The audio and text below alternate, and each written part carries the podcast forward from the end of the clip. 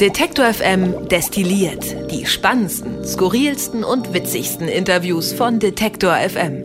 Wir grüßen euch. Wir, das sind heute Isabel Wob und Christian Bollert. Schönen guten Tag und dank eurer regen Beteiligung an der Abstimmung in der Facebook-Gruppe haben wir uns für das Irzen, also das ihr oder euch entschieden. Deswegen betonen wir das hier vielleicht auch so ein bisschen über. Denn eine ganz klare Mehrheit von euch möchte gerne so angesprochen werden. Und das lassen wir uns natürlich nicht zweimal sagen. Also nochmal Grüße an euch da draußen. Und Grüße auch von meiner Seite auf jeden Fall, denn wenn wir schon mal äh, so direkt mit euch sprechen, dann werden wir auch gleich mal die Bitte los, doch gerne weiter zu sagen, dass es diesen Podcast von uns gibt. Und wenn ihr das Gefühl habt, ein paar Sterne loszuwerden, gerne auch fünf natürlich oder einen positiven Kommentar für uns dazulassen, dann freuen wir uns darüber sehr. Ihr könnt aber gerne auch differenzierte Meinungsäußerungen in 280 Zeichen bei Twitter packen, in die schon angesprochene Facebook-Gruppe Detektor FM Club schreiben oder auch äh, direkt eine Mail für die altmodischen an uns Kontakt kontakt.detektor.fm. Was soll denn daran altmodisch sein? Aber gut, wir versprechen auf jeden Fall nochmal, dass wir in dieser Folge auch ein wenig langsamer sprechen werden. Ich nehme mir das jetzt auch nochmal zu Herzen. Gerade war ich ein wenig schnell, glaube ich. Ja. Denn das war ja auch ein Wunsch von euch. Und das ist jetzt vielleicht auch das letzte Mal, dass wir das so überbetonen. Aber ähm, wir haben das beim letzten und vorletzten Mal schon so ein bisschen eingeführt und deswegen würde ich es gern an dieser Stelle auch tun. Denn diese kleine Tradition mit dir, in dem Fall da jetzt darüber zu reden, was du eigentlich so bei Detektor machst. Ich persönlich weiß es natürlich, aber die Hörerinnen und Hörer da draußen vielleicht nicht. Deswegen erste Frage an dich, Easy, weil noch nie in diesem Podcast Detektor FM Destilliert zu Gast gewesen. Was machst du eigentlich hier bei uns? Also ich bin seit einiger Zeit, seit diesem Jahr fest im Redaktionsteam und äh, übernehme da vor allem so koordinative Aufgaben. Ne? Also koordiniere verschiedene Podcasts oder auch Serien. Da sind wir immer so teamworkmäßig unterwegs. Auf jeden Fall. Gerade ist der Hauptpodcast, würde ich sagen, Russisch Brot, unser Podcast zur WM in Zusammenarbeit mit der Taz. Das macht unglaublich viel Spaß. Und äh, eine weitere Leidenschaft von mir ich würde jetzt nicht behaupten, dass Fußball eine Leidenschaft ist, aber der Podcast vielleicht ist das Moderieren und äh, das mache ich auch sehr gerne und sehr viel. Ja, und da kann man dich hören vormittags, nachmittags, also in unserer Vormittagssendung oder auch nachmittags von 16 bis 19 Uhr beispielsweise. Dann würde ich sagen, schießen wir mal direkt los mit den Themen dieser Woche. Auf geht's. Detektor FM Zurück zum Thema. Die Kalenderwoche 24 hier bei Detektor FM und ein großes, wenn nicht sogar das größte Thema der Woche, das kann man glaube ich mit Fug und Recht so sagen, ist dieses große Gipfeltreffen, zumindest außenpolitisch, von Kim Jong-un und Donald Trump gewesen. Äh, wie hast du das so wahrgenommen? Die Breaking News? Die Breaking News fand ich persönlich sehr verwirrend. Also ich wusste klar, ähm, sie treffen sich und was da passiert, war auch irgendwie ein bisschen klar und es gab eben diese Abmachung, aber wie viel die jetzt bedeutet und was das Ganze überhaupt bedeutet, da gab es unglaublich viele verschiedene Meinungen zu und ich glaube, das war auch so der Konsens in der Redaktion. Ja, ich glaube, es ist immer noch verwirrend. Also niemand weiß so richtig, äh, was es jetzt bedeutet, weil ähm, ich habe zum Beispiel auch gesehen bei der New York Times, die haben gesagt, oh Gott, der hat ja gar nichts erreicht und dann gibt es aber welche, die sagen, naja, aber immerhin und hm und so. Wir haben unter anderem äh, in dieser Woche mit Volker Stanzel gesprochen. Ganz interessanter Mann, denn der war früher Botschafter in Tokio und in Peking. Und da spielt die Nordkorea-Frage ja eine zentrale Rolle, ist ein absoluter Asienkenner. Und der, und das fand ich sehr interessant, hat auch gesagt, naja, eigentlich hat Kim, äh, also Kim Jong-un, da gewonnen und der hat das bessere Verhandlungsgeschick. Daran zeigt sich, dass äh, wir es bei Kim mit einem äußerst geschickten äh, Unterhändler zu tun haben, dem es gelungen ist, durch die Zusage eines Gipfels mit Trump China zu bewegen, die ähm, Sanktionen nicht mehr ganz so strikt durchzusetzen und Kim einen roten Teppich auszurollen. Kim war zweimal inzwischen in China. China hat sich deutlich hinter Kim Jong-un bei diesen Verhandlungen gestellt, hat ihm sogar das Flugzeug zum Flug nach Singapur zur Verfügung gestellt. Kim hat das sehr gut genutzt und hat äh, China hier etwas mehr Einfluss verschafft. Auf jeden Fall, wie ich persönlich finde, eine sehr interessante Sichtweise. Kim also so als quasi Sieger, weil er nichts so richtig zusagen musste und gleichzeitig den Chinesen so ein bisschen die Tür geöffnet hat, äh, da wichtiger zu werden im asiatischen Raum, noch wichtiger zu werden, muss man ja eigentlich auch sagen. Das ganze Gespräch kann man natürlich nochmal nachhören auf unserer Webseite Detektor FM, ganz klar. Innenpolitisch würde ich sagen, auch ganz großes Thema, klar, Merkel-Seehofer. ja, der dann, große Streit. Ja. Also kommt man diese Woche auch nicht so richtig dran vorbei, oder? Was ist deine Meinung dazu? Tatsächlich finde ich auch das äh, wieder sehr schwierig zu sagen, wie bei Trump und äh, Kim quasi eigentlich. Denn ich weiß nicht, wer da als Gewinner aus der Situation rausgehen muss äh, oder rausgehen kann, darf, wie man das auch ungefähr sagen will. Ich glaube, Angela Merkel hat da verschiedene Möglichkeiten und genauso hat die auch Horst Seehofer. Und wer jetzt da am Ende, ich weiß sogar gar nicht, ob überhaupt jemand einen Gewinn daraus ziehen kann, ehrlich gesagt. Das ist so gerade eine Frage, die ich mir gestellt habe auch wieder eine sehr verwirrende Situation, was da in der Union passiert. Ziemlich festgefahren auf jeden Fall. Ich finde es auch ähm, merkwürdig. Ich dachte so am Anfang der Woche noch, naja, dann werden die sich halt irgendwie abends da bei den komischen Krisentreffen dann zusammenraufen und so. Aber das hat sich ja dann doch die ganze Woche noch weiterentwickelt, bis hin zu Spekulationen. Merkel müsse Angst um ihre Kanzlerschaft haben und äh, Seehofer mit dem Ultimatum jetzt hier am Anfang der Woche, wenn bis dahin nichts passiert ist und so. Also das ist schon sehr, sehr beachtlich, finde ich, dass jetzt so nach wenigen Monaten interessanterweise in der Union da so ein wahnsinniger äh, Konflikt ganz offensichtlicher herrscht. Ich bin auch gespannt. Also von der Woche hätte ich auch noch gedacht, naja, das ist so ein kleines Stürmchen im Wasserglas. Ja, ja, ja aber jetzt ist, ist gar nicht so unrealistisch. Nee, ne? jetzt wird es irgendwie doch, äh, jetzt scheinen die Dominosteine irgendwie äh, immer, immer schneller zu fallen. Und was ich auch ganz interessant fand, jetzt fällt mir der, der, der richtige äh, Begriff oder die Redewendung gar nicht so richtig ein, ist, aber ich glaube, es gibt in, in der Politik so einen geflügeltes Wort oder Bon mot, wie man äh, so schön sagt, du kannst nicht in so eine Verhandlung reingehen, ohne zu wissen, wie du auch wieder rauskommen kannst. Also du kannst nicht irgendeine Forderung stellen, ne, so wie Seehofer jetzt. Und mhm. ich habe so ein bisschen das Gefühl, die haben gar keinen. Also die Forderung ist ja jetzt diese 62 Punkte ihres komischen Papiers, oder mögen es 63 sein, also diese alle Punkte müssen erfüllt werden. Das geht natürlich nicht. Also ich meine, so kann Politik nicht funktionieren.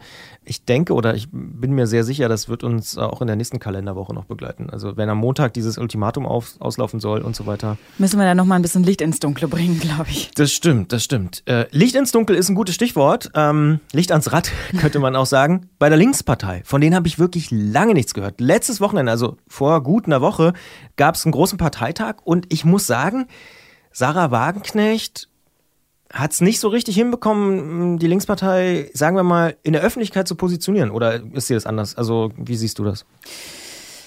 Ob sie das geschafft hat, die Linkspartei in der Öffentlichkeit zu positionieren, nee, das würde ich auch in Frage stellen. Aber beim Parteitag ähm, hat sie und vielleicht auch die anderen es zumindest geschafft, dass mal wieder über wichtige Themen gesprochen wird. Sie hat eben die Debatte ins Rollen gebracht um die Flüchtlingspolitik und ich glaube, das ist schon eine ganz wichtige Sache, ähm, worüber wir ja auch diese Woche gesprochen haben. Jens Schneider zum Beispiel, ähm, den haben wir angerufen, der arbeitet in der Parlamentsredaktion der Süddeutschen Zeitung und der gibt dir da an dem Punkt auch völlig recht und sagt, immerhin hat sie eine Debatte ausgelöst. Der große Konflikt nach der Rede von Frau Wagenknecht hat einiges ausgelöst. Ich finde, das muss man dann schon sehen. Frau Wagenknecht hat ihre Rede gehalten, hat in dieser Rede ähm, sich zur Flüchtlingspolitik geäußert und hat gesagt, dass dieser Leitantrag im Grunde, den ich eben erwähnte, nichts Besonderes bedeutete, weil den könnten alle unterschreiben. Es gäbe weiterhin diesen Dissens über das Thema, die Frage, wie gehen wir mit Wirtschaftsflüchtlingen um.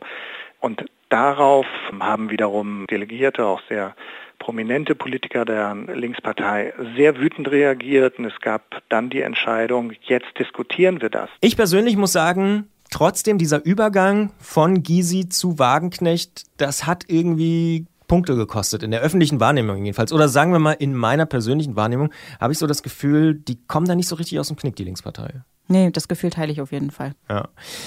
Anderes Thema, auch Politik, auch Berlin. Bundesregierung hat in dieser Woche die Musterfeststellungsklage ermöglicht mit ein paar Einschränkungen nur für Verbände und so weiter. Aber ist ein Thema, ich hätte es nie gedacht, dass ich das hier sage an dieser Stelle, aber bei Twitter ist das in dieser Woche eines der meistdiskutierten Themen von uns jetzt hier bei Detektor FM. Renate Künast hat sich geäußert und die Verbraucherzentralen und so weiter. Ähm, ganz interessant, Musterfeststellungsklage. Hättest du das am Anfang der Woche gedacht, dass das so ein beliebtes Thema sein wird? Überhaupt nicht, ehrlich gesagt. äh, ich habe ehrlich mich gefragt, ob das überhaupt jemanden interessiert, aber es scheint auf jeden Fall echt ein Diskussionsthema zu sein. Aber ähm, und das habe ich mich dann eben im Nachhinein muss ich mich im Nachhinein auch korrigieren. Es ist ja auch irgendwo ein wichtiges Thema. Ne? Verbraucherschutz schon mal sowieso. Und wenn diese Musterfeststellungsklage uns das Ganze erleichtert, uns mal eben auch zu wehren als Verbraucher und dafür nicht das persönliche Risiko in Kauf nehmen zu müssen, äh, unglaublich viel Geld für Anwälte und so weiter ausgeben zu müssen, ist es, glaube ich, auf jeden Fall ein Thema, was bewegt. Ja, logisch. Einige sagen ja sogar hier Lex VW. Ne? Im Prinzip hm. bei Volkswagen ist es ja so ein bisschen sehr deutlich aufgefallen, dass es das eben in Deutschland nicht gibt, diese Möglichkeit, und dass in den USA solche Sachen natürlich dann viel schneller durchgefochten werden, auch vor Gericht und die einzelnen Leute dann eben auch entschädigt werden. Wir haben darüber gesprochen, auch mit Roland Stur. Er ist Rechtsexperte beim Bundesverband der Verbraucherzentralen und er hat auch erklärt, was die Besonderheit ist an dieser Musterfeststellungsklage in Deutschland. Das Besondere bei der Musterfeststellungsklage ist jetzt aber, dass nur eben bestimmte Verbraucherverbände klagen dürfen. Die reichen dann so eine Klageschrift ein und dann kommt das Besondere des Musterfeststellungsverfahrens. Das Gericht eröffnet ein Klageregister und in dieses Klageregister können sich dann betroffene Verbraucher eintragen. Sie nehmen dann an den Wirkungen dieses Prozesses teil. Das heißt, ihre Ansprüche können nicht verjähren, während das Musterverfahren läuft und am Ende gilt auch das Urteil für sie. Und das ist eben neu. Sie profitieren dann so von dieser Verbandsklage, wie sie sonst nur profitieren würden, wenn sie selber klagen würden. Ist also definitiv ein Thema, was du so nicht erwartet hast. Muss ich ehrlich zugeben, hätte ich auch nicht so erwartet, dass das so wichtig und so ähm, ja, kontrovers diskutiert wird auch. Was du sicher erwartet hast, ist, dass du äh, beim Konzertbesuch von Sudan Archives äh, positive Gefühle hast, oder? Absolut. Ich war äh, Feuer und Flamme, äh, dass ich äh, überhaupt sie treffen durfte und zum Konzert gehen durfte. Warum? Weil ich tatsächlich diesen Sound, den sie macht, noch nie vorher gehört habe. Also sie ähm, zur Erklärung spielt Violine. Sie hat sich das Violinespielen vor allem selbst beigebracht. Hallo, äh, wer schafft das überhaupt? Und äh, das Ganze untermalt sie mit elektronischen Klängen und deswegen gibt es einfach eine völlig neue Art von Musik. Ich bin total begeistert. Ich höre das rauf und runter. I can't be your love. I can't be you, but I can be true love. And that was the song that that, you know, that was the one that I thought was good. and I actually would share that song, and then that's how it got heard and got a record deal. Und du hast ja äh, nicht nur die Chance gehabt, äh, dir das Konzert anzugucken, sondern tatsächlich auch mit ihr persönlich zu sprechen. Ähm, was hast du da so mitgenommen, außer dass sie eben sich die Geige selber beigebracht hat? Ich finde es immer unglaublich spannend, die Persönlichkeiten hinter der Musik zu treffen, die man so gerne hört. Und das ist auch ein bisschen eine gefährliche Sache, weil das kann einem auch sehr viel kaputt machen. Das habe ich auch schon erlebt. Aber in diesem Fall nicht. Obwohl ich sagen muss, es war jetzt nicht so ein super freundschaftlicher Vibe, den ich da so erlebt habe. Sie ist schon eine irgendwo distanzierte Person, total cool. Sie hatte auch die ganze Zeit so eine getönte Sonnenbrille auf. Das fand ich äh, sehr witzig und das ist so ein bisschen unnahbar hat sie gewirkt. Aber das ist nichts Schlechtes für mich, das klingt ein bisschen negativ, aber ich glaube, dass es genau das braucht, um die Art von Musik zu machen, die sie eben auch macht. Also du bist völlig begeistert. Total. Ja. Ziemlich begeistert war übrigens auch hier Lars, der letzte Woche ähm, hier an dieser Stelle, an deiner Stelle sozusagen saß und der bei uns in der Musikredaktion zusammen mit Gregor ähm, so Bands einlädt und betreut. Und diese Woche waren Topstar aus Kanada. Ähm, da muss man vielleicht auch dazu sagen, kennt vielleicht jetzt auch noch nicht so unbedingt jeder. In Kanada ist es sicher kein Geheimtipp mehr, aber hier bei uns sicher schon. Hören wir doch mal rein. Die haben einen Song dagelassen, Paddles, live eingespielt im Detector FM Studio.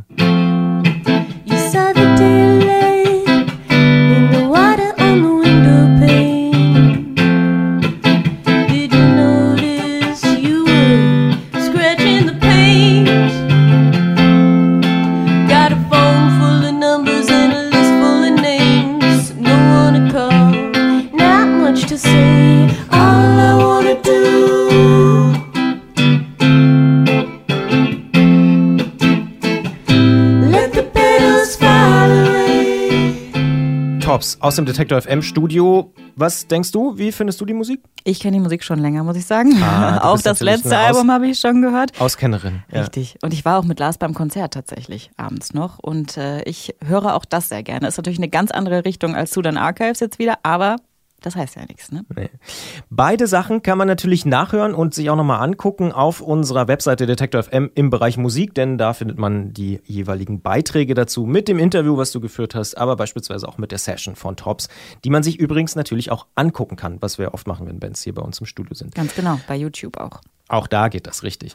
Zwei Sachen habe ich hier noch auf dem Zettel, über die wir kurz reden müssen. Ich war ziemlich erstaunt. Du hast es ja schon angesprochen, äh, du beschäftigst dich auch sehr viel jetzt mit Fußball wegen äh, Russisch Brot, unserem Podcast zur Fußball-WM, wo es ja nicht nur um Ergebnisse geht. Aber ich habe gelernt diese Woche, und zwar glaube ich schon ziemlich am Anfang der Woche, Montag oder Dienstag, dass 50 Prozent der Tore, also ungefähr die Hälfte, der Zufall schießt. Das finde ich ziemlich enttäuschend. Zumindest teilweise. Aber es hat ja auch das Spiel eigentlich bestätigt gestern irgendwie. Ne? Es hätte niemand damit gerechnet, dass Russland 5 zu 0 gegen Saudi-Arabien gewinnt. Ich glaube, dass da auch der Zufall äh, maßgeblich dran beteiligt gewesen sein muss.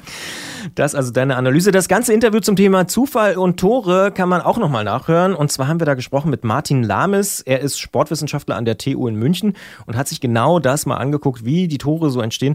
Ich glaube, für so Taktikfüchse wie Thomas Tuchel oder Pep Guardiola muss das doch äh, eigentlich Drama sein würde ich jetzt mal so sagen. Aber ja, vor allem, wenn man versuchen überlegt, alles zu berechnen und alles irgendwie vorherzusagen. Ja, und geben Hunderte von Tausenden von Euros für Spieler aus. Ne? Ja.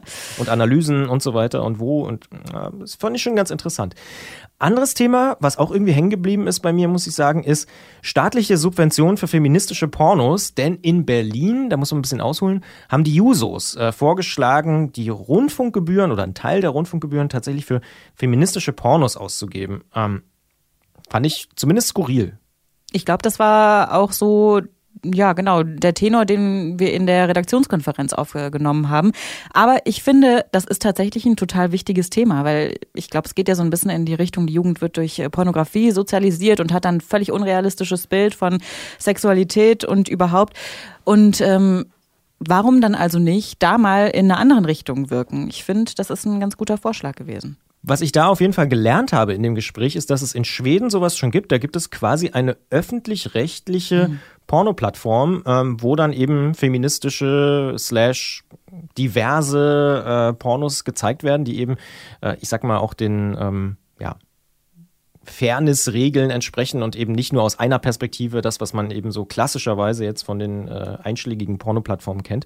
Fand ich ganz interessant. Und die Initiatorin Ferike Thom, die eben von den Berliner Jusos ist, die hat auch gesagt, dass das, was du gerade angesprochen hast, dass es ja eigentlich so schon so ein gesellschaftliches äh, Commitment gibt, zu sagen, hm, naja, dieses einseitige Bild, der Mann ist äh, irgendwie der Starke und die Frau ist die Schwache und hat sowieso immer Bock und so, dass das irgendwie korrigiert werden muss. Sie meint, da gibt es auch einen Konsens in der Gesellschaft. Gerade irgendwie in Zeiten von MeToo und Aufschrei, dass es mehr Wissen über Konsens oder über die, die Wichtigkeit von Konsens eben bei Sex geben muss, dass es darum gehen muss, dass es Vielfalt gibt an Körperformen, Geschlechtern, ethnischer Herkunft und als Jugendliche und dass sie das eben auch sehen sollen. Und da ist jetzt eben unsere Forderung, das über die Subventionierung von Pornografie zu machen. Über das Instrument kann man natürlich streiten, aber über das Ziel sind uns unsere Gesprächspartner immer gefolgt bisher. Das sagt Ferike Thom von den Berliner Jusos und klar, auch das Gespräch kann man nachhören auf unserer Seite Detektor FM oder in den einschlägigen Podcast-Feeds von uns, zum Beispiel bei Detektor FM Podcasts, wo man alles von uns hören kann. Wir geben zu, das ist relativ viel mittlerweile. ähm, Du bist diese Woche nach Berlin gefahren, haben wir schon drüber gesprochen. Ich durfte die Woche noch ein bisschen weiterreisen nach Kopenhagen. Was mhm. fällt dir dazu ein zu Kopenhagen? Wir haben schon drüber gesprochen, ne? Ja. Kanelsnägel. Ja. Ich hätte es ja auf Schwedisch gesagt, weil ich vorher in Stockholm war, aber du hast mir gleich. Wie heißt es auf Schwedisch? Äh, Kanelbüller heißt es. Kanel, stimmt, Kanelbüller. Auf Dänisch heißt es, glaube ich, wirklich Kanelsnägel oder so ähnlich. Äh, mhm. Äh, alle Dänen mögen mich korrigieren, aber super lecker. Und ich muss sagen, ich bin immer noch so ein bisschen auf Entzug. Also äh, ich kann das total verstehen, ja. aber ich habe dir ja die Kardamom-Snee äh, vorgeschlagen. Ne? Da warst du nicht so begeistert von. Ja, Kardamom in so süßen Sachen. Ja, das müssen wir vielleicht nochmal an anderer Stelle ausdiskutieren. Ich war auf jeden Fall nicht nur da, um äh, Zimtschnecken zu essen, obwohl das eigentlich auch ein guter Anlass gewesen wäre. Aber ich war dort Teilnehmer einer Podcast-Konferenz. Da waren ganz verschiedene Leute aus Europa, USA, Australien und organisiert wurde das von den Radio Days Europe. Und wenn man jetzt nicht so in dieser Medienszene drinsteckt, dann kann man eigentlich sagen, das ist so eine Organisation, die von den privaten und öffentlich-rechtlichen Sendern in Europa gegründet worden ist und die sich darum kümmern soll, dass das ja alles ein bisschen auf den neuesten Stand kommt und dass man neue Ideen austauscht und sich auch in Europa so ein bisschen mal ähm, abwechselt und irgendwie guckt, okay, was machen denn die Finnen, was machen denn irgendwie die Leute in Spanien und so. Und da geht es natürlich so ein bisschen um Ideenaustausch, äh, neue Technologien und so weiter. Und ein Riesenthema war dort tatsächlich, weil klar, es war ein Podcast-Tag, da ging es natürlich darum, hier ganz viele Leute machen jetzt Podcasts, ähm, logischerweise gibt ja ganz, ganz viele. Aber das riesen, riesen Thema war die Podcasting-App von Google, wo ja auch diese Woche jetzt klar geworden ist, das wird es demnächst wohl geben als eigene App. Also Store ist schon so ein Hinweis drauf aufgetaucht und so. Hast du die schon mal gesehen, die neue Podcast-App von Google? Nee, habe ich nicht, aber ich frage mich auch so ein bisschen, wie viel Platz noch für Podcast-Apps ist. Also wie viele brauchen wir eigentlich noch? Ja. Aber dass Google da jetzt mit auf den Zug springt, ist auch nicht so verwunderlich. Ja, und dort fand ich, das fand ich schon ganz interessant, gab es die These, dass, ähm, und das stimmt ja auch, Podcasts sehr lange von Apple dominiert worden sind. Das sind ja nun mal die beiden großen Betriebssysteme für, für Smartphones. Dass es schon gut ist, wenn Google jetzt eine eigene App auf den Markt bringt, weil es gibt halt sehr, sehr viele verschiedene, aber den richtigen Boom, den ersten Boom, den wir so seit 2015, 2016 erleben, den gab es, weil Apple damals eine mhm. eigene Podcasting-App gemacht hat und auf jedem Telefon standardmäßig vorinstalliert hat, sodass ganz viele Leute, die eben vorher noch nicht selber sich eine Podcasting-App runtergeladen haben, auf einmal dachten, öh, was ist denn das? Und äh, dann angefangen haben, Podcasts zu hören. Vielleicht geht es euch da draußen ja auch so. Ähm, könnt uns auch gerne schreiben, wenn ihr das anders seht. Ich kann aber auch Leute verstehen, die zum Beispiel sagen, hm, naja, für die kleinen, vielen Indie-Anbieter, die eine eigene Podcasting-App entwickelt haben, ist es natürlich ziemlich gefährlich, wenn jetzt Google auch noch um die Ecke kommt, weil vielleicht werden Podcasts in Zukunft dann nur noch über Spotify, Deezer, Apple und äh, Google gehört. Ne? Richtig, ich glaube, da ist echt für die kleinen Anbieter so eine Chance verspielt, wenn jetzt auch noch Google einsteigt. Ja. Steve Pratt habe ich da getroffen. Das ist ein Mann, der im Frühjahr als, das kann man so sagen, der allererste überhaupt auf der Welt über diese neue Podcasting-App geschrieben hat. Der hat da nämlich ganz offensichtlich irgendwie einen ganz guten Draht zu Google gehabt und das in seinem Blog aufgeschrieben und arbeitet eigentlich für eine Firma, die heißt Pacific Content, sitzen in Kanada und die produzieren so auftragsmäßig für große Firmen Podcasts und der ist natürlich ziemlich euphorisch, was das angeht, die neue Google Podcasting App. Because there are people who are not into podcasting that don't know what it is or don't know how to do it or, or are scared by what a podcast might, you know, what, what it means to have to go listen to a podcast. I feel like there's a huge opportunity to introduce people to why these are fantastic shows and why it's a fantastic medium. And if you can do that with very little friction, I think there's a huge growth opportunity for just bringing in brand new listeners in large numbers. Ein sehr optimistischer Steve Pratt also, der auf einen weiter wachsenden Podcast-Markt hofft. Das finde ich natürlich grundsätzlich wäre das eine wirklich gut, wenn noch mehr Leute anfangen, Podcasts zu hören. Ich habe da auch so eine Statistik gehört. Ich glaube, 75 Prozent der Leute haben noch nie Podcasts gehört. Ähm, das ist natürlich wirklich noch eine große Menge der Bevölkerung, die wir auch wir als Detektor noch überzeugen müssen. Absolut. Ich habe letztens äh, tatsächlich noch mit einer Freundin gesprochen, die noch nie im Leben äh, überhaupt einen Podcast gehört hat. Dann hatte sie es vor und wusste es gar nicht, dass sie das über ihr iPhone machen kann. So viel zu Apple Podcast hat alle ja, erreicht. Ne? Ja. Aber, nee, ja. nee, genau. Also da ist noch viel zu tun, auch für uns. Äh, da fassen wir uns gerne auch an die eigene Nase. Und ähm, dem stimmen eben dann tatsächlich auch diese großen Super-Podcast-Manager zu. Zum Beispiel habe ich auch eingetroffen, da darf man wirklich sagen, dass es einer der wichtigsten Podcast-Manager der Welt ist. Der Mann heißt Andy Bowers, hat früher unter anderem für die NPR-Sendung All Things Considered gearbeitet oder auch als Korrespondent im Weißen Haus in den 90ern. Und seit vielen Jahren arbeitet er jetzt für Slate, das ist ja auch ein großer Medienkonzern in den USA. Und vor ein paar Jahren haben die mit Panoply Media eine eigene Podcasting-Firma gegründet. Auch das ist in den USA ja schon längst ein Riesenthema. Da gibt es mit Gimlet Media und so auch große Konkurrenten. Und Andy Bowers, der geht davon aus, dass durch diese vielen potenziellen neuen Android-Nutzer durch die App von Google auch dann ganz neue Formate entstehen können. I think as we move into Android, there's going to be content that appeals to a much broader base. I think we're starting to see that with true crime, but I think there's a lot of other programming that's going to look a lot like commercial television. Um, but will take some of the interesting techniques of audio and turn it into its own thing. Er erwartet also tatsächlich, dass sich wegen der wachsenden Nutzerzahlen ähm, dann der ganze Podcast-Markt vielleicht auch so ein bisschen wie der Fernsehmarkt entwickelt und da ganz neue Podcast-Formate entstehen werden. Das finde ich schon interessant. Also die meinen so, True Crime ist nur so der Anfang äh, von so dann doch Massenphänomen, also Quizshows, Castingshows, keine Ahnung, was man sich da so überlegen kann. Das finde ich schon interessant, also weil das stimmt, bisher ist Podcasting ja doch dann ähm, oft sehr tech-getrieben und also so unterhaltungsmäßig. Also ich bin wirklich gespannt, ob das äh, sich so entwickeln wird oder ob Podcasting dann doch so ein bisschen in der Nische bleiben wird. Ich weiß nicht. Ja, ich meine, gerade mit Hörspielen und so hat man ja auch ein unglaubliches Potenzial, glaube ich, noch zu arbeiten. Ne? Das vielleicht so ein bisschen interaktiv zu machen. Ich glaube schon daran, dass sich das noch weiterentwickeln wird und dass das auch nicht stagniert, der Markt. Was ich noch interessant fand im Gespräch mit äh, Andy Bowers ist, dass er betont hat, dass Podcasts gerade auch bei jüngeren Hörern natürlich sehr, sehr wichtig sind für Radiosender, um die überhaupt noch zu erreichen, ja, um überhaupt noch mit Audio an die ranzukommen.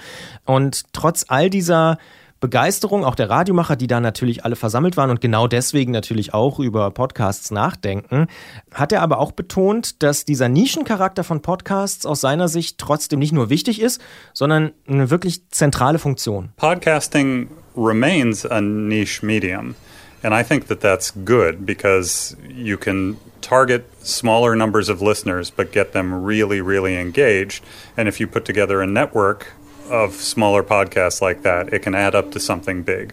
So I wouldn't worry about the smaller numbers. If you're, I mean, you know, your radio stations have smaller numbers than U.S. radio stations.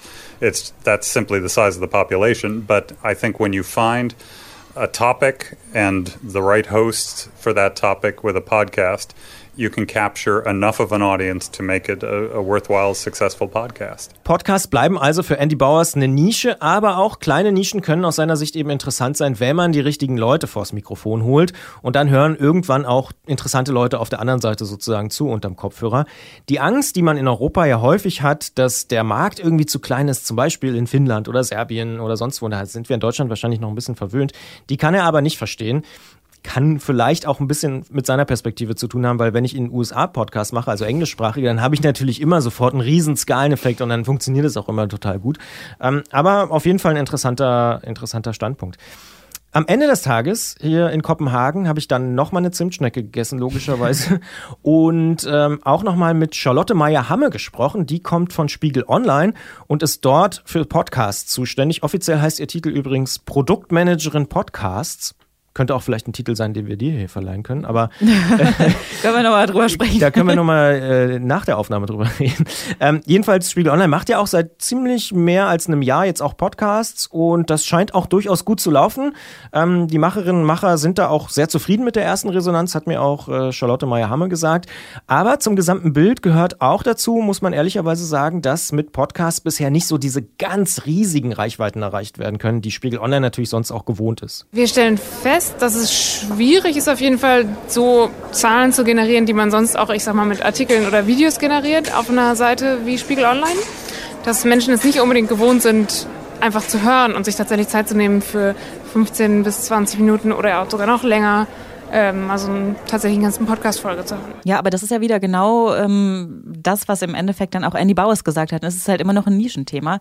Und ich glaube, dass man damit aber insgesamt einfach viel mehr Leute ansprechen kann. Das denke ich auch, denn ähm, da kommen vielleicht auch neue Leute, neue Nutzer ähm, dazu, die man vielleicht vorher mit den Produkten, die man gemacht hat, möglicherweise gar nicht erreicht hat. Ich zum Beispiel tatsächlich höre relativ viel von den Podcasts von denen und konnte mir natürlich auch nicht die Frage verkneifen, wie viele Leute ganz genau hören denn jetzt die Podcasts von Spiegel Online? Wir haben insgesamt im letzten Jahr äh, über 4,5 Millionen Abrufe gehabt unserer Podcasts. Jetzt verteilt auf die vier, natürlich mit unterschiedlichen Gewichtungen. Das ist in der Summe, finde ich, eine ganz schöne Zahl. Klar, wenn man sich die einzelnen anschaut, denkt man so, hm, könnte auch durchaus mal mehr sein. Ähm, aber ja, also das ist im Moment das, was wir so erreichen. Und ich denke mal, also jetzt wie gesagt, heute der Vergleich mit anderen Ländern, die deutlich kleiner sind, hat man das Gefühl, okay, eigentlich müsste da mehr drin sein. Insofern hoffen wir, dass wir gerade, wenn wir als Spiegel Online irgendwie regelmäßig Podcasts auf der Seite haben, auch da einfach so ein bisschen Bewusstsein schaffen oder einfach auch neugierig machen auf das, was denn Podcasts so sind und sein können mhm. für den Einzelnen. Und dann hat mir Charlotte Meyer-Hamme auch noch erklärt, dass Podcasts von Spiegel Online auch dafür genutzt werden, so ein bisschen in den Redaktionsalltag zu schauen. Also das, was wir hier auch machen, so ein bisschen bei Detektor FM destilliert, dass wir so einen Blick hinter die Kulissen wagen und die Arbeit ein bisschen transparenter machen, das wollen die auch und das funktioniert auch ihrer Meinung nach sehr gut, weil man eben mit Podcasts ja auch einen sehr direkten Draht hat äh, zu den Hörerinnen und Hörern da draußen, also zu euch sozusagen oder im übertragenen Sinne dann zu euch von Spiegel Online. Und ganz zum Schluss habe ich sie dann auch nochmal gefragt, die Charlotte Meyer-Hamme, ob ich das denn richtig vermute, dass nach all diesem positiven Feedback da demnächst noch viel mehr Podcasts kommen werden von Spiegel Online. Ideen gibt es, wie gesagt, unzählige. Ähm, man unterschätzt gerne mal, wie aufwendig ist es, so einen Podcast zu produzieren und dann auch am besten, also wie unsere Podcasts, viele sind wöchentlich, irgendwie erscheinen wöchentlich, äh, dass das irgendwie aufrechtzuerhalten auch einfach wahnsinnig viel Aufwand ist und ähm, dann sich auch in entsprechenden Kosten niederschlägt. Insofern muss man immer ein bisschen überlegen, was hat denn auch Potenzial, aber wir wollen auf jeden Fall da noch einiges mehr machen. Kann man, man schon was Konkretes sagen? Gespannt sein. So konkret ist es tatsächlich noch nicht, aber ähm, ich denke mal, dass es auch für nochmal andere Zielgruppen spannende Sachen dabei sind. Das wäre mir persönlich auch noch ein Anliegen. Wunderbar, vielen Dank. Dankeschön. Das sagt also Charlotte Meyer-Hamme von Spiegel Online. Wie bewertest du eigentlich die Entwicklung, dass Zeit Online, Süddeutsche Zeitung, FAZ, Spiegel Online und so jetzt auch alle in, in Podcasts machen? Im Prinzip finde ich, ist es eine gute Entwicklung, weil mehr Vielfalt bietet eben auch mehr Auswahlmöglichkeiten für uns, sage ich jetzt mal am Anfang hatte ich immer ein bisschen das Gefühl, man macht das jetzt einfach nur, weil es alle machen und äh, irgendwie auf Teufel komm raus, schickt man da jetzt mal so ein Audio in die Welt. Wenn es aber nicht schön klingt, dann bringt das eigentlich nichts. Also ich glaube, das hat sich inzwischen auch wieder verändert, dass da mehr drauf geachtet wird, aber positive Entwicklung, ich glaube nur, dass man eben ein bisschen mehr noch auf die Qualität achten sollte. Ich persönlich finde es auch grundsätzlich total super und ich glaube, es hat auch einen positiven Effekt, auch für uns ganz eigennützig, dass immer mehr Leute damit äh, auch auf Podcasts au aufmerksam werden. Also wenn große Medienhäuser das auf ihre Webseite packen, dann haben Leute vielleicht auch Lust, mal andere Podcasts zu entdecken. Also wir haben das auch gesehen, als Spotify angefangen hat mit Podcasts äh, in ihrer Plattform, haben eben auch immer mehr Leute unsere Podcasts gehört. Und wenn jemand Spiegel Online oder Zeit Online oder Süddeutsche Podcast hört, entdeckt er vielleicht auch irgendwann einen Podcast von Detektor FM, der ihm gefällt. Also von daher kann es, glaube ich, wirklich nur gut sein im Sinne von, wir erreichen damit noch mehr Leute, weil meine Erfahrung ist auch, ich weiß nicht, wie das mit deiner Freundin ausgegangen ist, aber meine Erfahrung ist, wenn die Leute einmal das geschafft haben, einen Podcast zu installieren und zu hören und vielleicht auch eine ganze Staffel oder so, dann entdecken sie auch neue Sachen. Also dann ist diese Hürde, die am Anfang so ganz groß aussieht wie Technik und oh Gott, abonnieren muss ich vielleicht am Ende noch dafür was bezahlen. Wenn das einmal geschafft ist, dann ähm, entdecken viele Leute, so ging es mir auch am Anfang, ähm, so eine ganze Welt, die da auf einmal entsteht. Na klar, man muss halt einmal durch die Tür gehen ne, und dann findet man wieder neue Türen. So sagt man das doch so schön. Ja, dann öffnen sich andere Türen. Oder das Fenster zumindest, kann ja auch ja. schon, kann, kann auch schon helfen. Ähm, was wir noch loswerden müssen ist, heute gibt's auch eine neue Ausgabe unseres Gaming-Podcasts, Rush. Ähm, Christian Eichler macht den ja und der war in der aller, allerersten Episode hier von Detective M Destilliert ja auch zu Gast, hat das auch erklärt. Wären wir sicher, wenn er das nächste Mal hier ist, auch nochmal ein bisschen intensiver drüber sprechen. Aber zusammen mit den Leuten von Giga Games macht er eben diesen Podcast, diesen Gaming-Podcast Rush.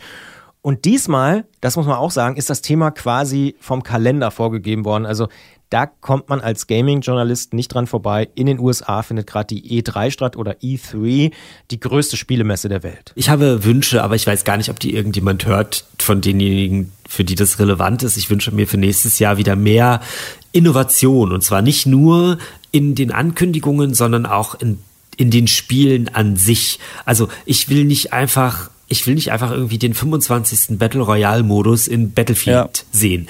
Will ich nicht. Ich will Gameplay und Spielinnovation haben, die mich als Spieler dazu motivieren, auch wirklich weiterzuspielen. Oder herausragend gute Stories und dann aber auch mit Release-Datum. So ist es bei mir auch. Ich denke auch, also ja, wir wissen jetzt, was kommt, aber es ist eben viel Cover-Shooter, es ist viel Stealth-Shooter, es ist, ne, also man kennt das einfach schon, auch was wir spielen werden und da wäre es natürlich cool, wenn man mal ein bisschen weiter in die Zukunft sehen könnte und sich so denkt, ah, okay, das ist aus Gameplay-Sicht möglich mit einer neuen Konsole oder das können wir äh, aus Storytelling-Sicht machen oder sowas mit den Ideen, die wir haben, ne, das ist schon ganz, äh, das wäre ganz interessant. Bist so. du eigentlich ein Gamer, Christian?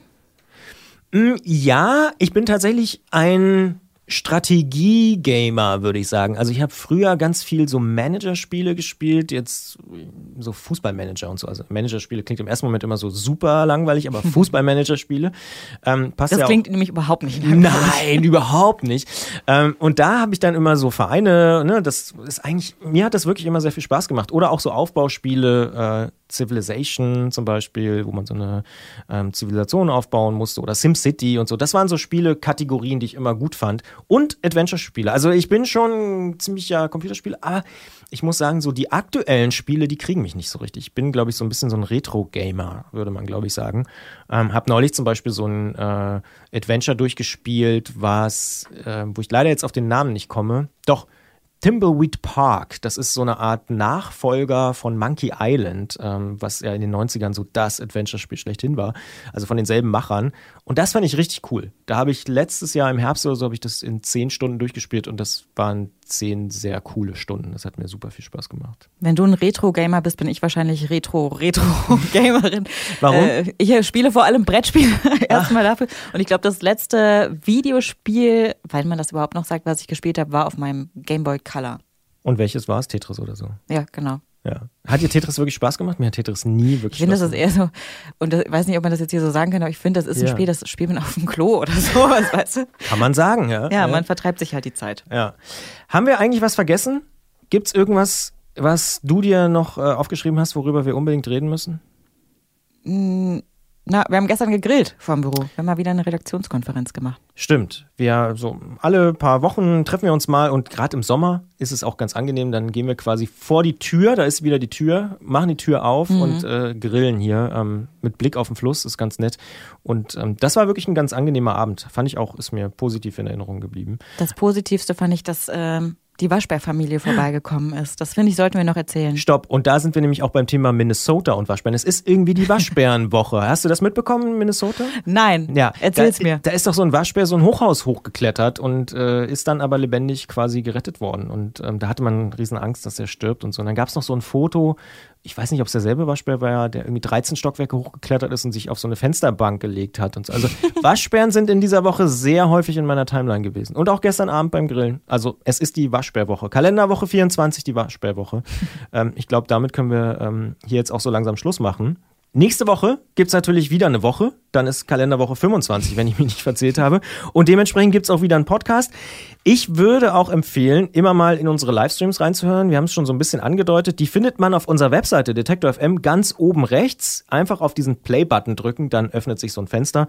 Man kann uns aber auch zum Beispiel bei TuneIn hören oder auch beim Radioplayer. Ähm, egal wie, man muss einfach nur mal nach Detektor FM suchen. Und wo ich äh, diese Woche ja so ein bisschen auf Mission Musik unterwegs war, ähm, kann ich auf jeden Fall noch einen anderen Tipp abgeben. Und zwar am Sonntag einfach mal den Musikstream einzuschalten bei Detektor FM. Also mal nicht den Wortstream, sondern auf jeden Fall auch mal den Musikstream reinzuhören.